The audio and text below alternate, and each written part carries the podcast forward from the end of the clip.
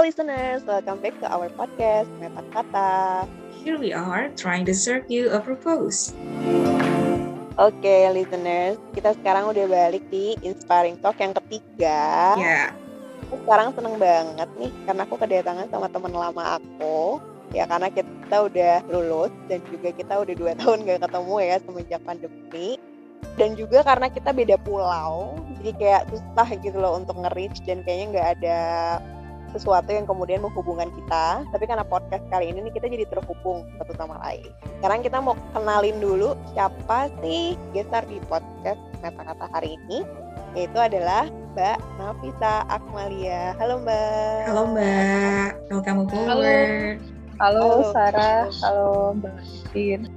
Aku Nafisa Akmalia, biasa dipanggil Nafisa.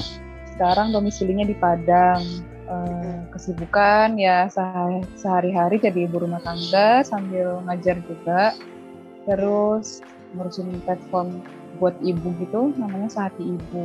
Nah Sehati Ibu itu platform sosial yang berfokus ke kesehatan mental ibu gitu. Jadi kita bikin kayak grup gitu, grup uh, bukan pendampingan juga sih grup sharing, tapi bukan kalau biasanya kan ibu-ibu cuma eh, sharing atau cerita aja gitu tanpa apa. Nah, kalau di saat ibu kita berusaha uh, ada exercise juga berusaha gimana si ibu ini menemukan dirinya kembali gitu loh. Karena biasanya setelah punya anak tuh ada rentan baby blues atau kehilangan jati dirinya ngerasa dia tidak berguna lagi buat orang-orang sekitarnya gitu atau ngerasa bosan sama kegiatan yang ngurusin anak terus gitu. Ya saat ibu bergerak di situ ya mom support mom sih. Oke, okay, bisa dicek ya di Instagram namanya Sahati Ibu. Jadi aku tuh baru banget di kemarin-kemarin tuh baca salah satu dari artikel dan dia ngebahas tentang parenting gitu. Dan kayaknya mungkin aku sekarang melihat bahwa parenting sekarang udah semakin berkembang gitu ya ke beberapa jenis dan juga istilahnya menjadi lebih luas. Dan kemarin yang aku kemudian baca itu adalah tentang organic parenting gitu. Jadi mungkin itu juga salah satu dari isu yang kemudian merespon tantangan zaman di mana sekarang kita tahu kan kalau dengan kemudian perubahan dari populasi manusia yang kemudian pindah ke kota itu jauh lebih besar. Bahkan ada informasi yang aku dapatin dari seminar tuh katanya di tahun 2030 itu jumlah populasi dunia itu akan banyak kemudian dipenuhi oleh orang-orang yang dia bermigrasi ke kota. Jadi 80% di antaranya itu penduduk dunia akan uh, berada di perkotaan. Nah sebenarnya mungkin itu ada dampak positif ya, mungkin untuk beberapa aspek ya aspek industri. Tapi aku ngeliat justru malah dampak negatifnya juga banyak gitu loh. Salah satunya adalah ibu-ibu ataupun juga para orang tua ya lebih tepatnya dalam merespon isu ini gitu. Karena ini tuh pada akhirnya memunculkan suatu isu baru gitu loh. Di mana anak-anak mereka juga nanti akan dihadapkan dengan situasi perkotaan gitu kan ya dengan kebisingannya atau misalnya tentang smart city-nya misalnya kayak gitu. Dan itu semakin menjauhkan nilai-nilai yang harusnya dibangun oleh seorang uh, ibu gitu kan atau orang tua kepada anak uh, ketika kemudian mereka semakin kehilangan pelekatan dengan alam gitu loh jadi kayak nggak bisa dekat lagi sama alam seperti sebelumnya kayak gitu. Nah itu gimana Mbak? Kira-kira Mbak kemudian menyikapi tentang itu? Benar sih karena apa? Yang organik parenting itu sendiri kan kalau dari definisinya kata organik itu kan artinya berasal dari alam, bebas dari zat kimia berbahaya gitu ya. Si organic parenting ini muncul sebagai jawaban gitu.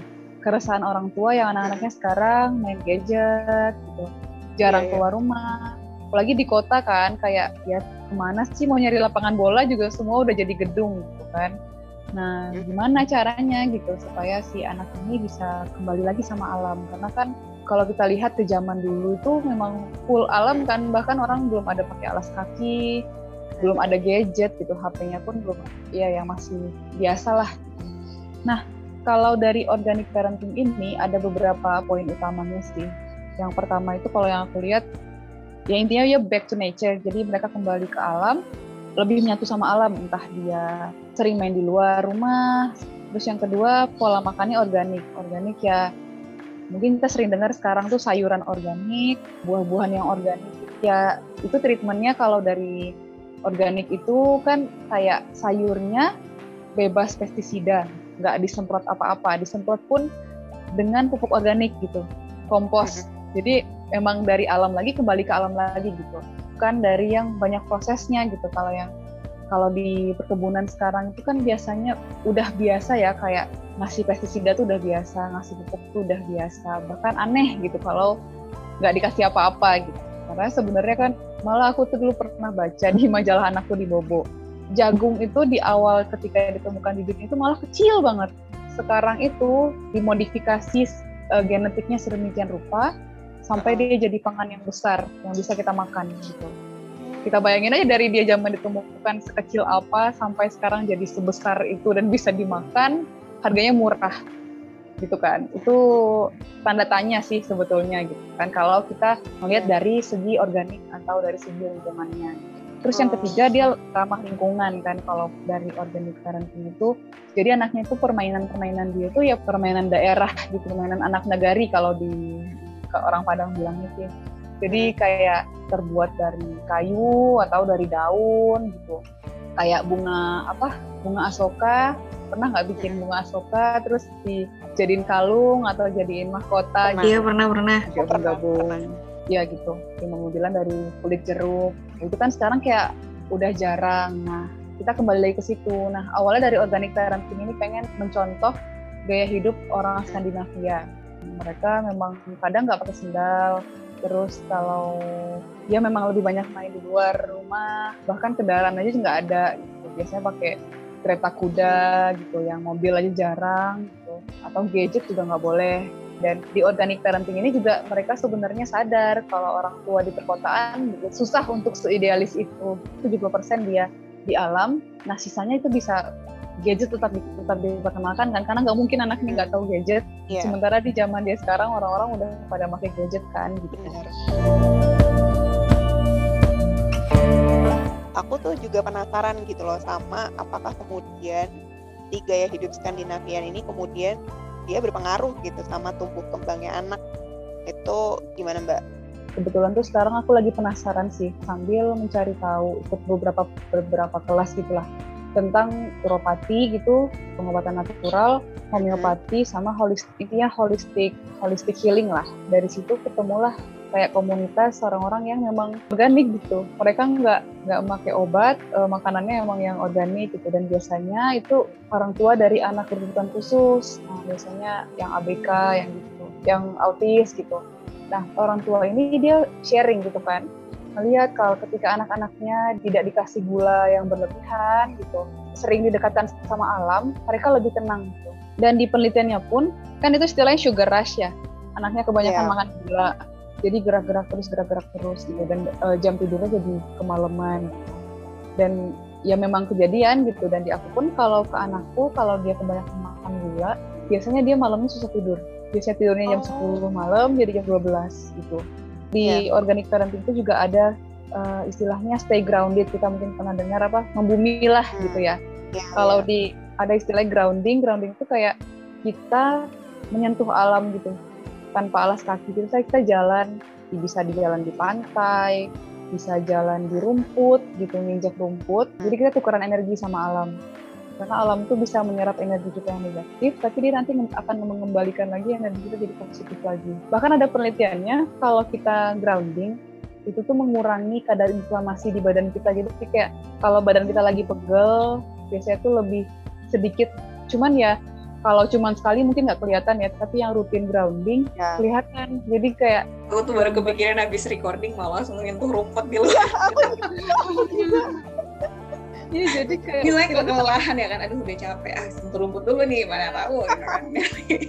Positifnya ya, ya, masuk ya kan. Karena rumput di rumah tuh kan sering dianggurin ya kayak kita yeah. kotor ngapain gitu. Nah kalau di organic parenting orang tua mulai sadar kayak nggak apa-apa sih kotor gitu. Terus nanti juga akan dibersihkan lagi. Karena memang kelihatan perubahannya. Apalagi kalau kita ke pantai kan jalan di pantai tuh relaxing banget ya. Kayak Iya benar.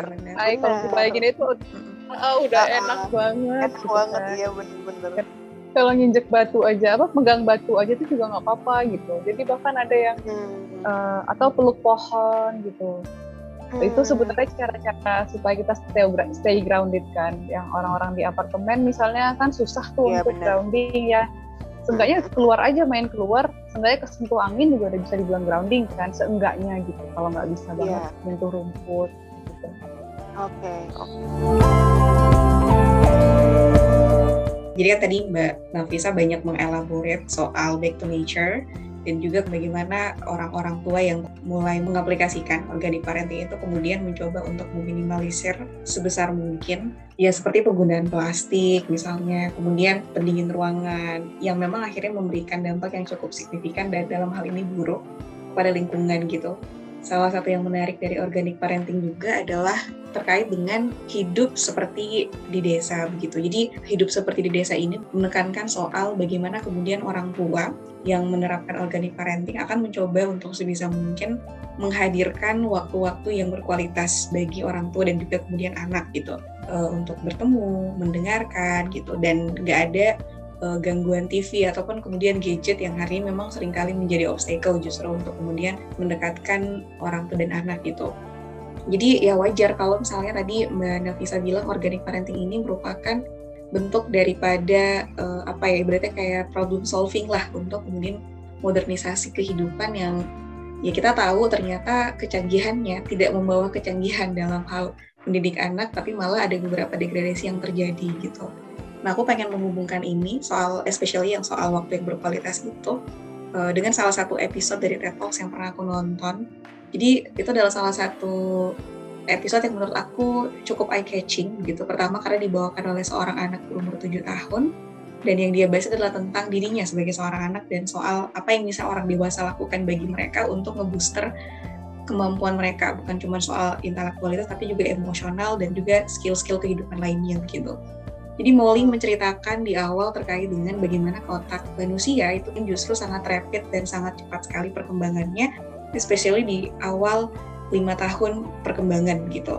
Dan ini artinya bahwa setiap hal yang anak alami dalam rentang waktu tersebut adalah waktu-waktu yang sangat eh, golden gitu, sangat kemudian waktu-waktu emas gitu. Nah, tetapi perkembangan anak akhirnya gitu kan, especially otaknya tadi gitu kan, perkembangan otaknya tadi mau tidak mau bergantung kepada lima hal penting gitu yaitu terkait dengan bagaimana mereka terkoneksi dengan orang-orang sekitar mereka kemudian talking, playing gitu termasuk healthy home nah semua hal-hal tadi akan secara signifikan membantu perkembangan uh, otak dan juga kemudian membantu anak untuk meraih potensi yang paling tinggi yang bisa mereka kemudian raih gitu. Nah, apa yang bisa orang dewasa lakukan? Kata Molly, sederhana. Jadi cukup talking and playing with us. Dan sebenarnya ketika kemudian kita talking and playing with them, di saat yang sama selain kita kemudian terhubung, kita juga sedang membangun kemampuan memori mereka, kemudian membangun rasa kepercayaan gitu dan masih banyak lagi skill-skill kehidupan lainnya yang akan tercipta ketika orang dewasa tadi ini atau sebutlah orang tua begitu berbicara, bermain ataupun bahkan membuat tertawa gitu kan anak-anak yang mereka sedang didik gitu. Itu memperkuat relationship mereka dan juga kesehatan mental mereka dan ya lagi-lagi gitu kan mengajarkan tentang life skill life skill yang nanti kelak sampai mereka dewasa masih akan berguna begitu termasuk memulai keluarga mereka sendiri kelak kayak gitu. Nah, maka Molly menutup presentasinya dengan mengatakan bahwa setiap momen kebersamaan itu adalah kemudian kesempatan untuk terhubung, berbicara, dan juga kemudian bermain gitu. Aku pikir ini sejalan gitu kan dengan konsep uh, organic parenting yang kemudian menekankan pada pentingnya waktu yang berkualitas bagi kedua belah pihak. Dan ini juga ya sebenarnya maksudnya orang tua sekarang itu aku ngelihatnya sih ya banyak yang mereka tuh pada akhirnya tidak terlalu cukup knowledge gitu tentang mendidik anak gitu kan. Dan juga mereka tidak terlalu kemudian aware juga terkait dengan bagaimana parenting yang baik. Apalagi sekarang parenting udah banyak gitu kan bentuknya. Nah tapi kalau misalnya Mbak Nafisa ngelihat nggak sih apa ya kritikan gitu loh untuk orang tua sekarang nih terhadap anak yang nanti tuh sebenarnya dampaknya tuh besar banget loh kalau misalnya udah anak udah semakin dewasa mungkin ketika kecil orang tua nggak terlalu melihat bagaimana efeknya gitu tapi mungkin nanti di dewasa ada efek yang mengintai juga gitu loh kritikan buat orang tua yang kemudian Mbak bisa lihat itu kayak gimana Mbak? kalau aku sebagai orang tua baru juga kan ya dan melihat juga orang-orang di sekitarku yang jadi orang tua juga. Uh, menurutku yang bakalan jadi penyesalan di masa yang akan datang itu ya nanti kalau kita kebablasan ngasih gadget. Karena tuh uh. ketika anak dikasih gadget kelamaan, kita keenakan yeah. gitu loh. Karena anaknya jadi anteng kan, karena nggak ribut gangguin kita lagi tuh ya keenakan, kita pun keenakan gitu. Makanya ada batasan waktu kan sebetulnya 2 sampai 4 tahun umur satu jam aja gitu. Bahkan ketika dia udah sekolah pun cuma tiga jam kan maksimal dia dia bisa nonton gitu.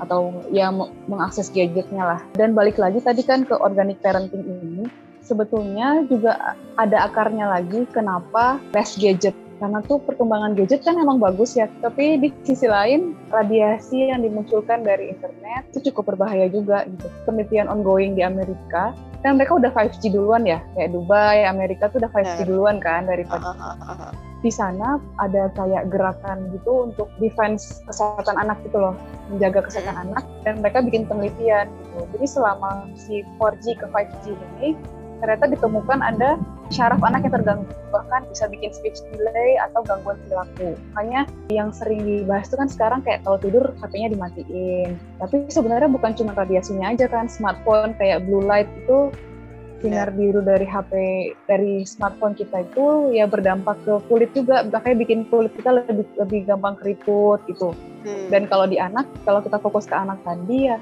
bisa mengganggu perkembangan dia dia juga nanti kan gitu. Nah orang tua mungkin kita masih belum aware kan karena kita masih termasuk yang wah amazed gitu loh wah ini sinyalnya yeah. cepet nih wah kita bisa Bener. akses ini itu gitu kan Ya, uh, jadi ya anak-anak pun juga pasti mereka lebih amazed lagi kan karena ngelihat perkembangan sekarang itu kritik dari aku yang sebagai orang tua juga termasuk untuk mengkritik diri sendiri itu soal gadget sih yang paling besar terus juga ya kadang kan kita juga males ya keluar rumah gitu males ngajak anak main gitu.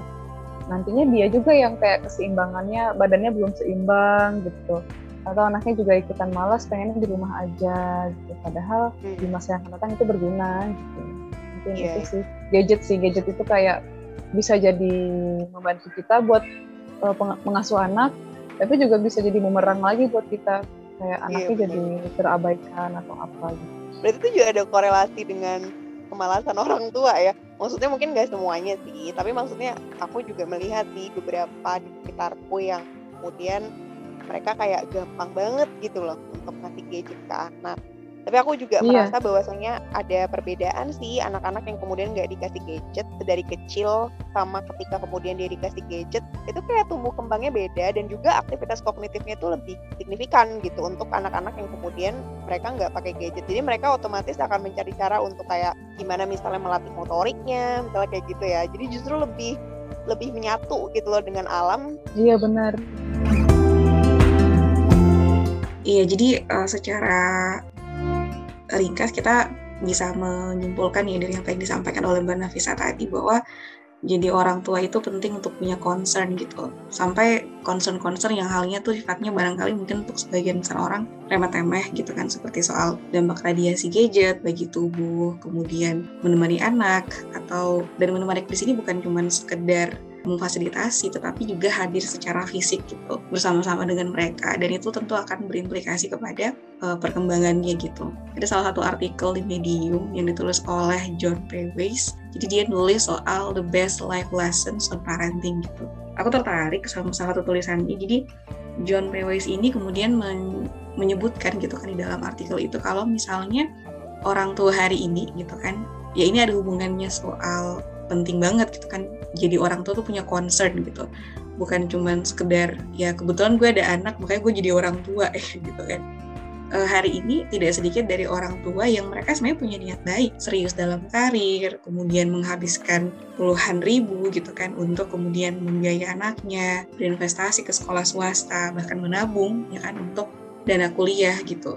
Sebenarnya semua hal-hal itu berguna nggak bisa kita sangkali berguna begitu tetapi justru yang terlewatkan di sini adalah tahun-tahun awal keteladanan gitu kan yang bentukannya itu adalah interaksi yang justru memegang peran yang sangat penting bagi anak malah tidak tertunaikan gitu ya seperti yang dibilang Molly tadi di dalam TED Talks bahwa lima tahun pertama itu adalah masa-masa yang sangat golden gitu ketika masa yang golden itu terlewati, ya maka bisa dibayangkan seperti apa gitu kan anak dalam proses perkembangan berikutnya gitu. Maka ringkasnya penting untuk punya concern dan ketahuilah bahwa fasilitas, kemudian money gitu kan, dan investasi, well it eventually affects pada masa depan anak, tapi jangan sampai lupakan hal yang paling mendasar gitu kan, kebutuhan paling mendasar anak untuk tahu dan sadar bahwa mereka punya orang tua.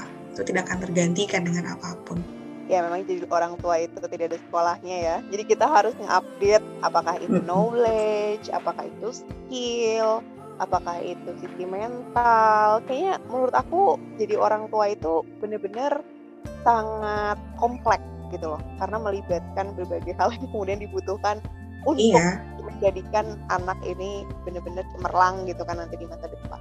Benar, yeah. soalnya yang kita pelihara itu manusia gitu kan, bukan benda yang kita bisa masukin program and it will works depend on the program ya kan.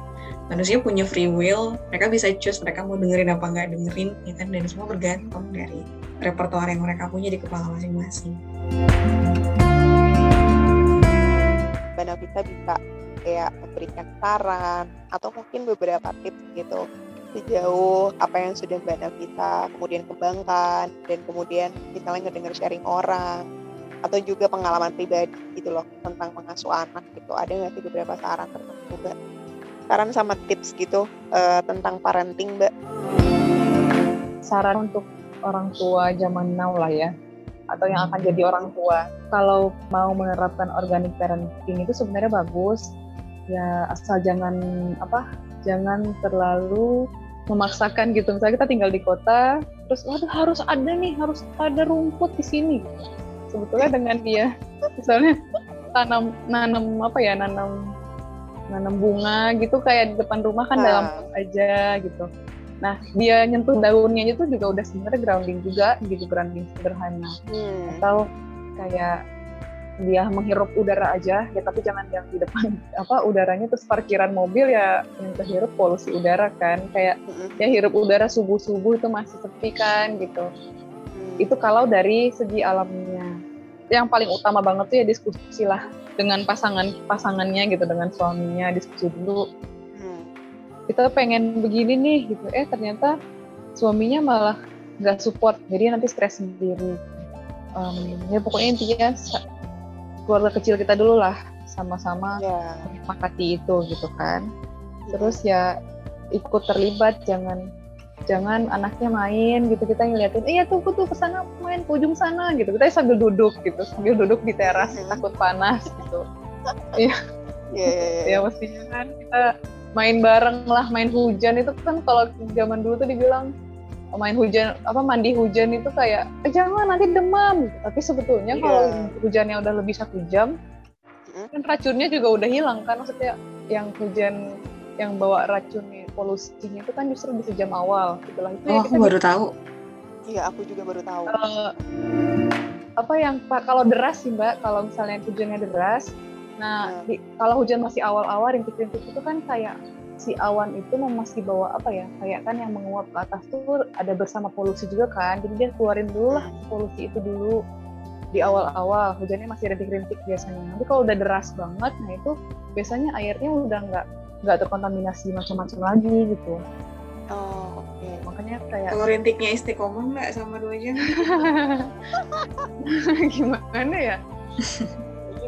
Atau nggak iya. mungkin kayak gitu ya? Mesti ya, rintik deres gitu. rintik itu kan ya rintiknya gerimis gerimis kecil terus cerah lagi gerimis cerah gitu kan? Juga nggak okay. ya?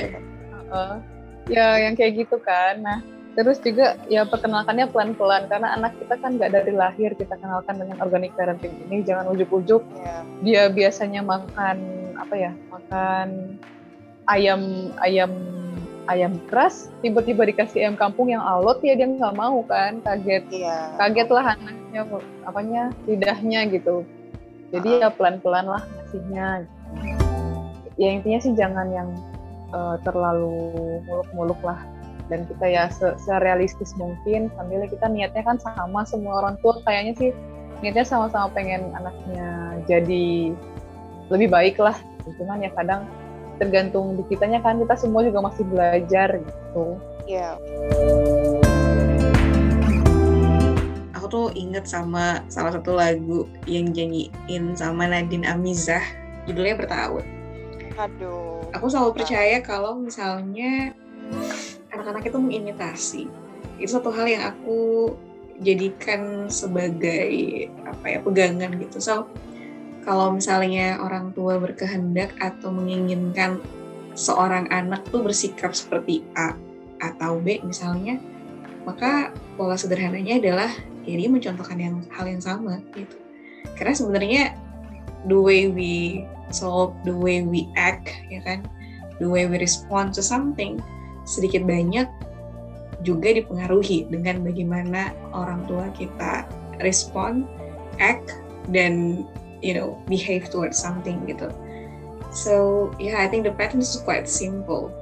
Contohkan yang baik, insya Allah akan diikutin gitu sama si anaknya. Itu aja sih.